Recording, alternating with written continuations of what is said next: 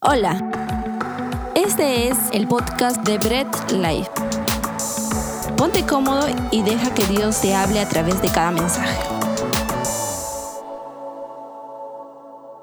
Qué bien familia, qué buen tiempo de adoración que hemos tenido en verdad. Cada vez que cantamos a nuestro Dios, pues nuestro corazón debe ser derramado en su presencia, ¿no? Con toda sinceridad, con toda con todo con todo nuestro ser debemos alabar a Dios. ¿no? Sin, sin de repente decir, ah, qué aburrida las canciones, no, sino vivir cada letra, sobre todo cuando es una letra doctrinal la que cantamos, pues vivir cada letra, ¿no? Y pues cantarla así a todo pulmón, no importando si la música es fuerte, está fuerte, pues nosotros gritemos más que la música misma, ¿no? Que sea nuestro corazón derramado en cada canción. Y bien, Vamos a entrar en una nueva serie, terminamos nuestra serie Cristo y hoy día vamos a entrar en la serie de la tercera persona de la Trinidad que es el Espíritu Santo. Y hoy día vamos a hablar sobre el Espíritu Santo y Dentro de la deidad de Dios, dentro de las doctrinas principales de la iglesia, el Espíritu Santo es un dogma fundamental que la Biblia nos enseña. ¿Sí? Eh, la importancia de este dogma dentro de la iglesia y dentro de nuestras vidas sobre todo es clave para entender la trascendencia de Dios en el mundo. Debemos conocer muy bien sobre el Espíritu Santo, cómo es de de importante en nuestras vidas y cómo trabaja el Espíritu Santo en nosotros. Y bueno, si alguno me dice, oye, ¿y dónde menciona el Espíritu Santo? Pues la Biblia habla del Espíritu Santo como tercera persona de la Trinidad o la Trinidad, como nos gusta decir aquí. No, es mostrado y enseñado a través de toda la Biblia, no solamente en el Nuevo Testamento, como algunos tratan de decir, es en toda la Biblia se enseña sobre el Espíritu Santo. Lo vemos en la creación. ¿No? Sosteniendo la obra creadora de Dios en Génesis 1, del 1 al 2. Lo podemos ver también obrando en la vida del ser humano. Y hay pasajes como Ezequiel 36, 27, en Gálatas 5, 16, que el Espíritu Santo obra en la vida del ser humano. Guía a su iglesia. En Primera de Juan 3, 24 dice que el Espíritu Santo está guiando a su iglesia. Inspira las escrituras en 2 de Pedro 1, 21 es decir, en toda la Biblia vemos el actuar del Espíritu Santo. No hay duda de ellos. No hay duda de ello, ¿ok? No podemos decir, no, la Biblia no habla del Espíritu Santo. No, habla del Espíritu Santo. Así que debemos siempre tener en claro ello. Algunos eh, teólogos ¿no? señalan que en la revelación orgánica de la Biblia, o sea, desde Génesis hasta el Nuevo Testamento, ven, eh, lo clasifican de esta manera, dicen que no, no, en el Antiguo Testamento, pues el Padre es completamente revelado, es más, se asume, ¿no? La deidad del Padre. El Hijo en el Nuevo Testamento lo vemos eh, ya revelado, ¿no? Como, una, como, como, como, el cumplimiento de la promesa de Dios desde el Antiguo Testamento. Y el Espíritu Santo lo vemos en el libro de Hechos, en las cartas, en todo el accionar de la iglesia cristiana algunos teólogos mencionan ello, pues eh, postulado es muy claro, pero aunque es muy claro, debemos dar por sentado que durante toda la historia de la humanidad y la revelación de la palabra de Dios, siempre ha estado presente el Espíritu Santo como Dios. ¿Ok? No debe quedarnos duda de ello. ¿Por qué? Porque hoy muchas sectas, muchas sectas han distorsionado la doctrina del Espíritu Santo. Muchas sectas mencionan que el Espíritu Santo no es la fuerza de acción de Dios. Y simple limitan al Espíritu Santo como una fuerza accionadora de Dios. ¿No? Otros dicen que es una metáfora, ¿no? El Espíritu Santo de Dios, ah, no, es una metáfora de cómo Dios actúa, ¿no? Pero no, no, no es que no es una persona real, ni es un Dios, ¿no? Otros consideran que el Espíritu de Dios es solamente el aliento de Dios. Otros lo consideran divino, no, así ah, es un ente divino, pero no lo consideran Dios. Algunas sectas más chistosas consideran que no, el Espíritu Santo es la esposa de Dios. Y así, hay muchas sectas que, están, que distorsionan ello, ¿no? Así como algunas sectas distorsionan la deidad de Cristo, otras distorsionan también la deidad del Espíritu Santo. Sin embargo, desde los primeros siglos, ya sea en el credo de los apóstoles o en las confesiones de fe muchas más antiguas, no, o más históricas, pues siempre se ha dado por sentado que la doctrina del Espíritu Santo es un dogma fundamental de la fe cristiana y la unión de la iglesia. Así que hoy día vamos a hablar sobre la persona del Espíritu Santo, así que nos disponemos orando primero para que sea el Señor quien nos dé sabiduría y nos ilumine. Padre amado, gracias te damos por tu palabra. Señor, ayúdanos a poder entender cada texto, cada mensaje, Señor. Y Señor, danos la humildad para poder abrir nuestros corazones y entender y ayúdanos a destapar nuestro entendimiento. Llénanos de sabiduría en el nombre de Jesús. Amén. Muy bien, vamos a empezar, vamos a hablar sobre la deidad del Espíritu Santo. Ok, el Espíritu Santo, bueno, es la tercera persona de la Trinidad de Dios. Hemos, ya hemos visto ya que Dios es un Dios trino, Padre, Hijo, Espíritu Santo, ambos consustanciales, ambos tres personas, pero en un solo ser, eh, son Dios en sí mismo. Ok, y vamos a ver qué nos dice la palabra sobre la deidad del Espíritu Santo. Prepárate porque como Bread Life nos gusta leer bastante, hoy ya vamos a leer mucho, ¿sí? Entonces, vamos a ver primero que la Biblia nos habla de referencias intercambiables. ¿Cómo es eso? Referencias intercambiables, ¿no? Que en un mismo pasaje habla de Dios y habla del Espíritu Santo como Dios. Y lo podemos ver en Hechos 5, del 3 al 4, ¿no? Y dijo Pedro, Ananías, ¿por qué llenó Satanás tu corazón para que mintieses al Espíritu Santo y sustrajeras del precio de la heredad? reteniéndola. ¿No se te quedaba a ti y vendida? ¿No estaba en tu poder? ¿Por qué pusiste esto en tu corazón? No has mentido a los hombres, sino a Dios. Bueno, este es un pasaje muy claro. ¿Por qué? Porque Ananías, bueno, estaba mintiendo, estaba intentando mentir en lo que en la, en la ofrenda que había traído. Pero el tema no es la ofrenda, así que no vamos a ver ello. Sin embargo, Pedro aquí le encara y le dice, al hacer esto has mentido al Espíritu Santo. Y más abajo le dice, no has mentido a hombres. O sea, no me has mentido a mí, le dice Pedro. No has mentido acá a los demás discípulos, ni a los demás hermanos, le has mentido a Dios. Esa es una referencia intercambiable. La misma referencia, no lo vamos a leer por ser muy largo, lo tenemos en estos dos textos, en 1 Corintios 3, 16, 17 y el capítulo también 6, 19 y 20 ¿no? Donde habla, de la misma forma habla como templo de Dios y también templo del Espíritu Santo. Estas son referencias intercambiables, donde podemos ver que el Espíritu Santo es considerado Dios, o sea, Espíritu Santo es Dios, aceptado como Dios, aclarado como Dios. Así que no debe quedar dudas en esto. ¿Qué más nos dice la Biblia? ¿no? Porque dice, ah, genial, pero puede ser ahí una analogía. Bueno, también habla de atributos o cualidades de Dios. Hemos visto, sobre todo en el curso Semilla, eh, vemos que Dios tiene ciertos atributos que no son, eh, son propios de Dios. No hay otro ser que no sea Dios que tenga estos atributos, ¿no? como la omnipresencia, la omnipotencia y la omnisciencia. Y vemos que el Espíritu Santo es omnisciente. 1 Corintios 2, versículo 10, versículo 11, nos dice la palabra, pero Dios nos la reveló a nosotros por el Espíritu porque el Espíritu todo lo escudriña, aún lo profundo de Dios, ¿Por qué? ¿Quién de los hombres sabe las cosas del hombre, sino el espíritu del hombre que está con él? Así tampoco nadie conoció las cosas de Dios, sino el espíritu de Dios. ¿Ok? Y aquí esto debemos tenerlo claro tú y yo podemos tener mucho conocimiento. Hay algunas personas que son muy inteligentes, tienen todos los conocimientos del mundo que, que cualquier otro ser humano de repente no los tiene. Sin embargo, el conocimiento profundo de Dios e incluso el conocimiento profundo del hombre solo lo tiene Dios. Y en este texto nos está hablando que el Espíritu Santo conoce todo lo profundo de Dios y todo lo profundo del hombre. Entonces, esa omnisciencia solo le pertenece a Dios y en este caso nos está hablando la Biblia que el Espíritu Santo es omnisciente.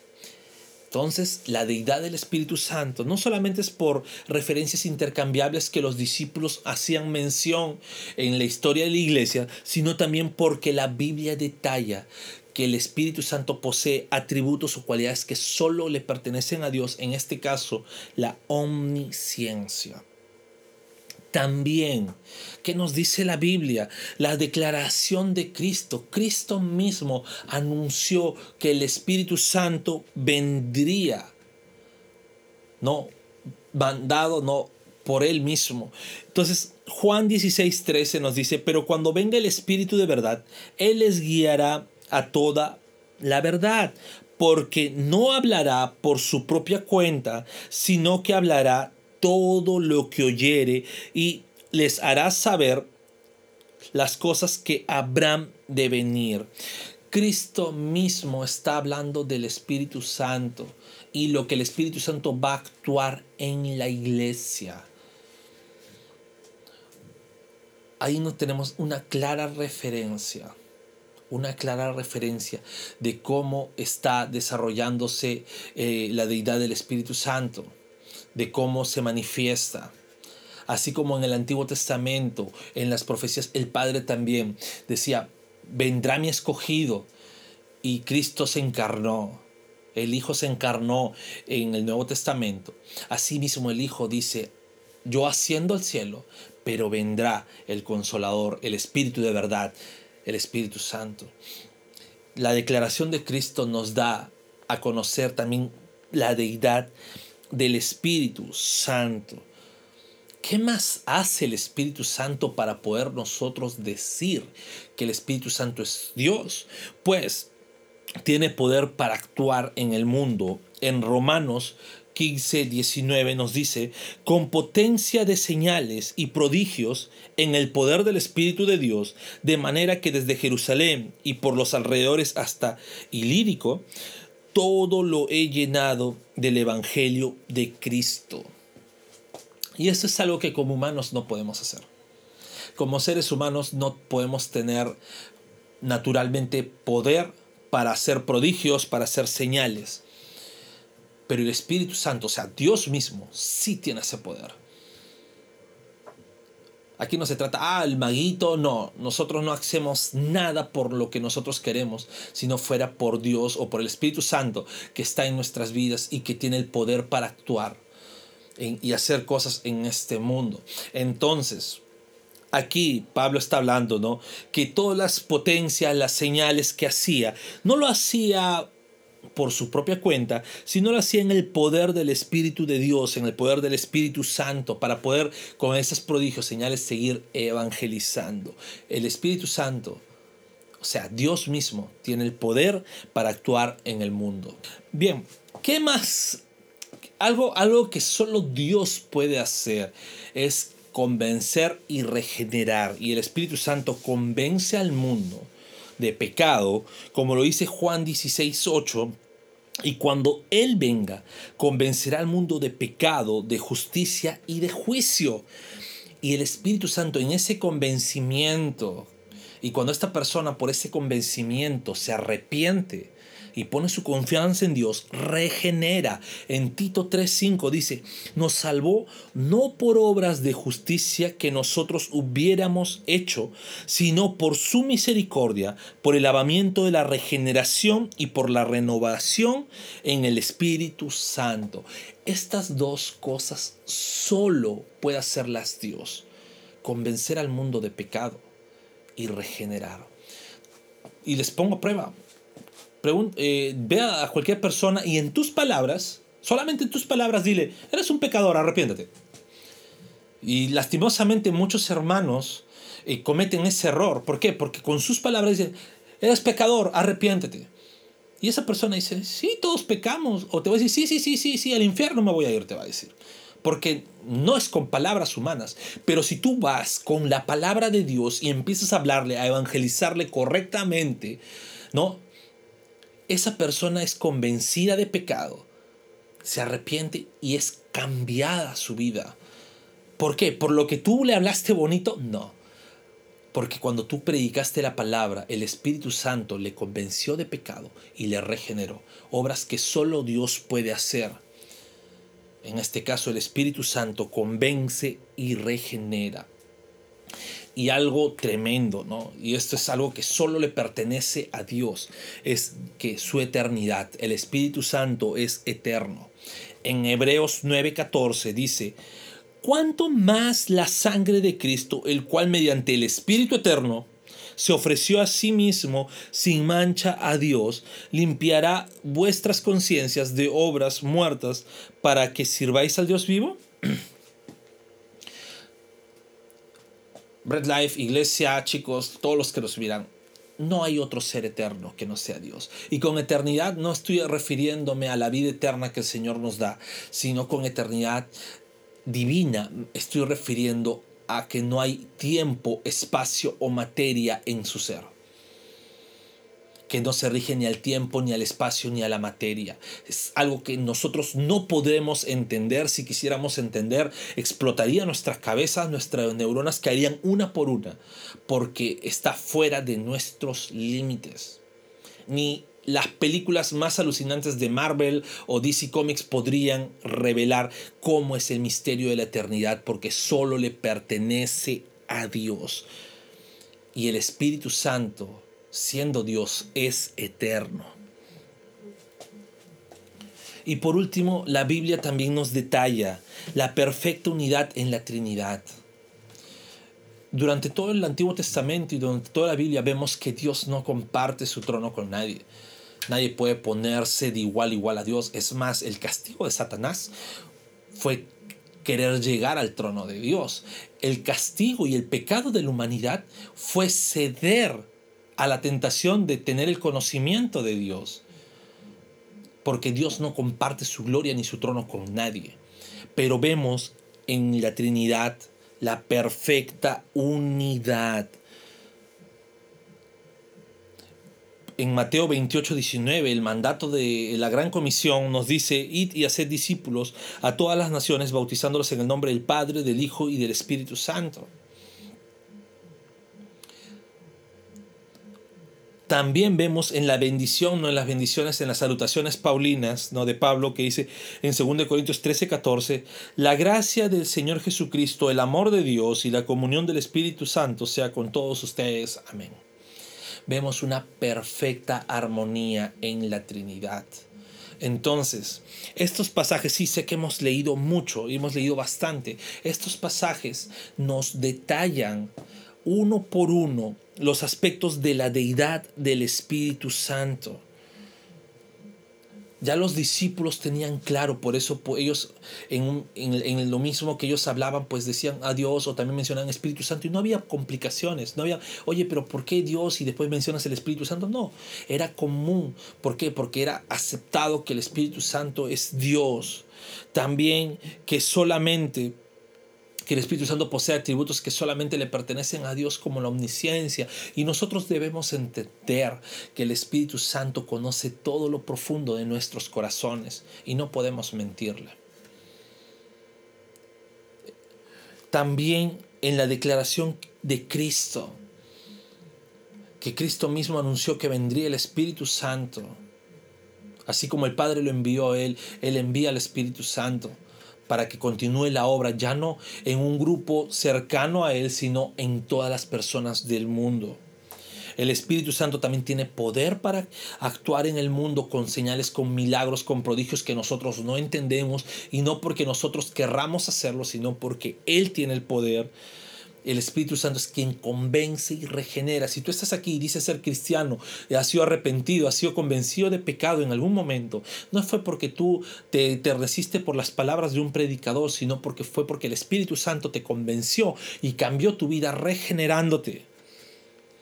También la Biblia nos detalla que el Espíritu Santo es eterno, algo que solo le pertenece a Dios, y vemos una perfecta armonía y unidad en la Trinidad. Eso es lo que la palabra de Dios nos detalla acerca de la deidad del Espíritu Santo. Bien, ahora vamos a ver la personalidad del Espíritu Santo. Sí, porque algunos no... Eh, Es más, vamos a detallar un poquito de, bibliología acá. Hay una versión en, esta, en inglés que se llama la King James, ¿no? Eh, traduce el Espíritu Santo lo traduce como Holy Ghost, ¿no? que significa santo fantasma. Y algunos, ¿no? Eh, al tener esa referencia, piensan que el Espíritu Santo, bueno, es como que eh, una sábana voladora o lo que está bajo la sábana y lo, lo, lo, lo, imaginan de esa manera.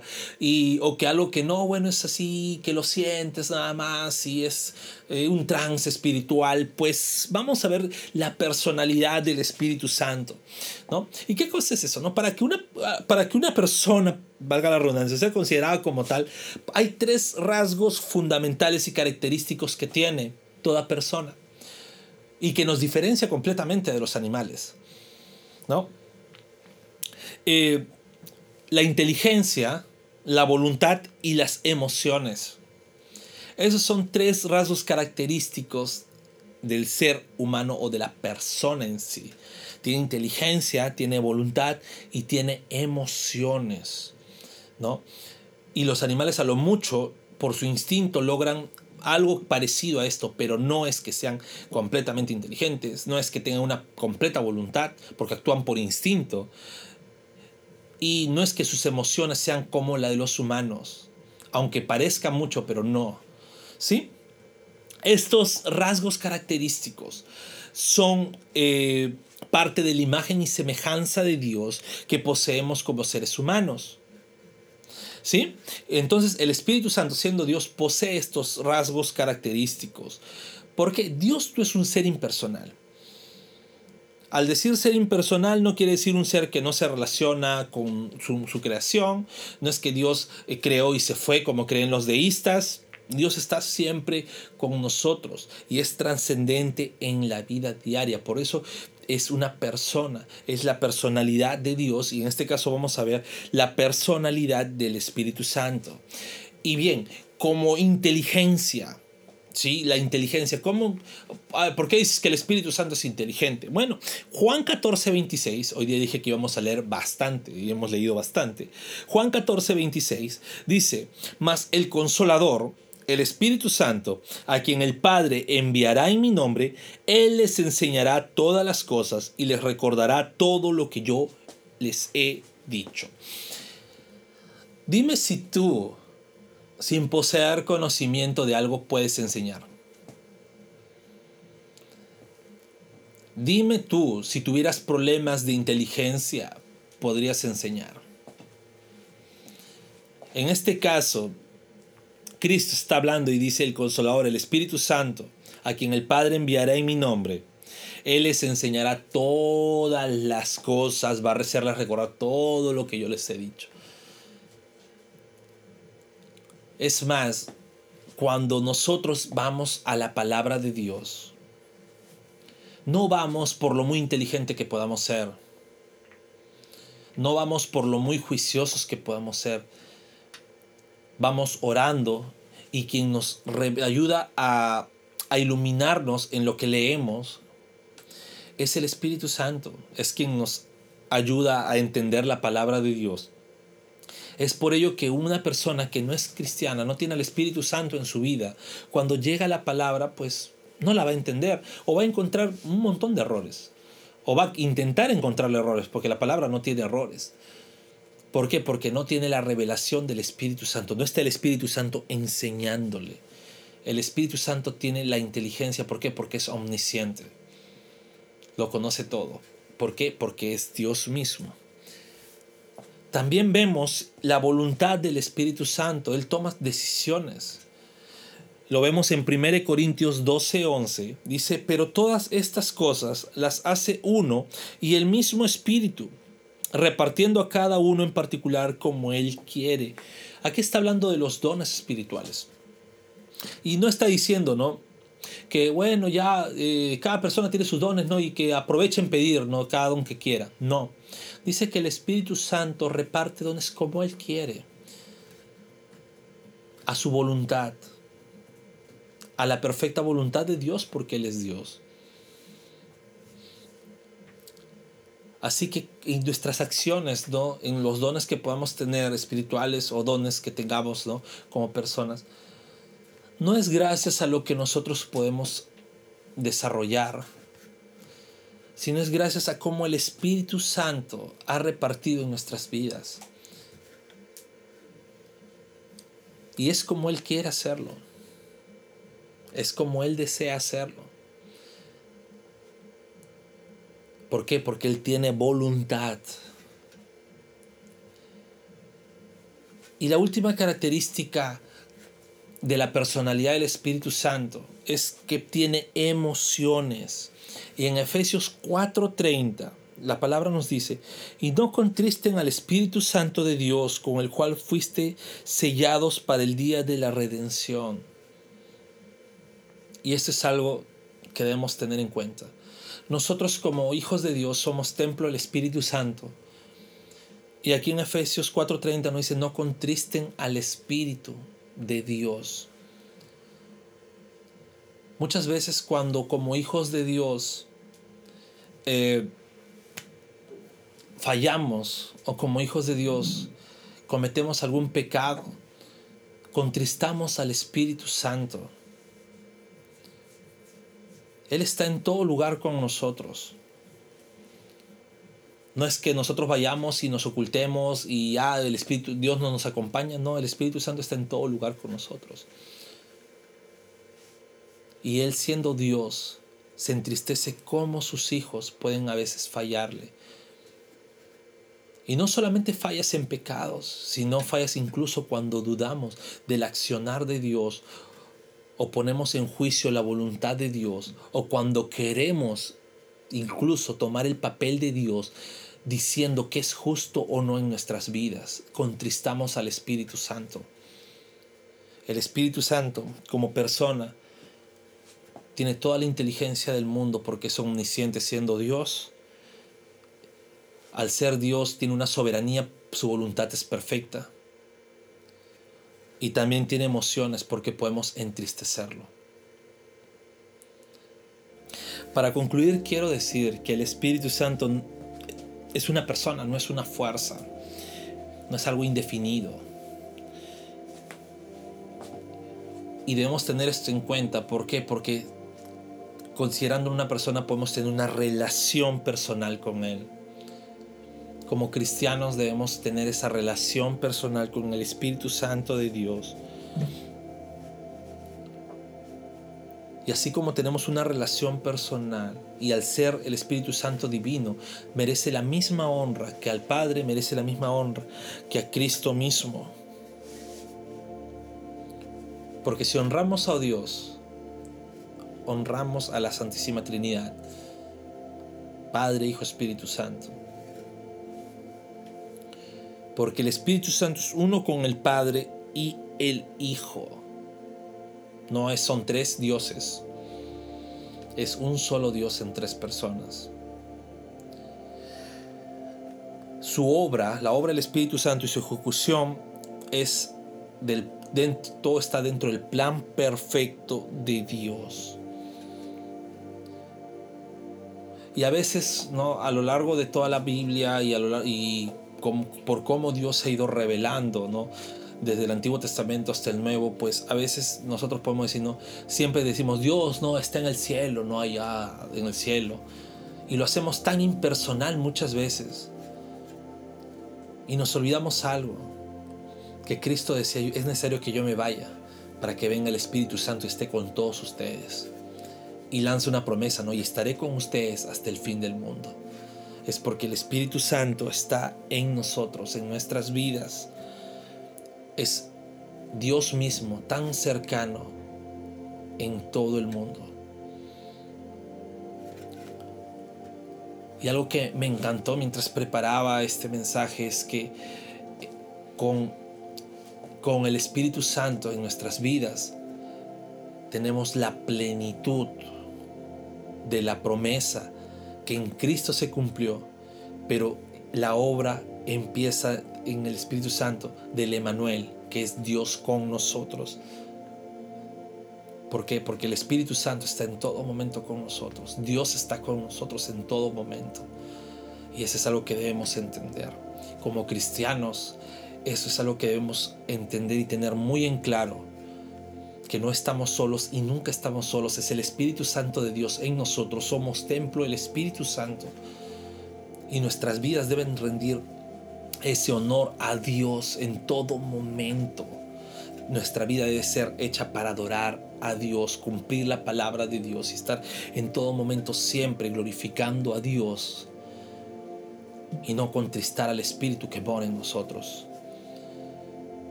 Y así como el Espíritu Santo nos convenció a nosotros y regeneró nuestras vidas por la predicación de la palabra, nosotros, en el poder del Espíritu Santo, debemos seguir predicando a más personas la palabra de Dios y es ahí que el Espíritu Santo convence de pecado y regenera al mundo.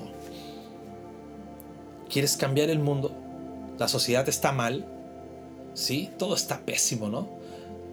Prediquemos el Evangelio y vamos a ver una gran diferencia cuando el mundo entero se redima y empiece a glorificar a Dios.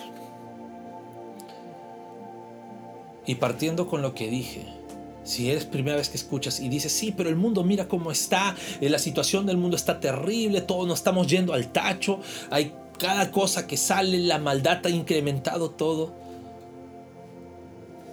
No hay Dios. No, no, no, no, querido. Dios está en todo lugar.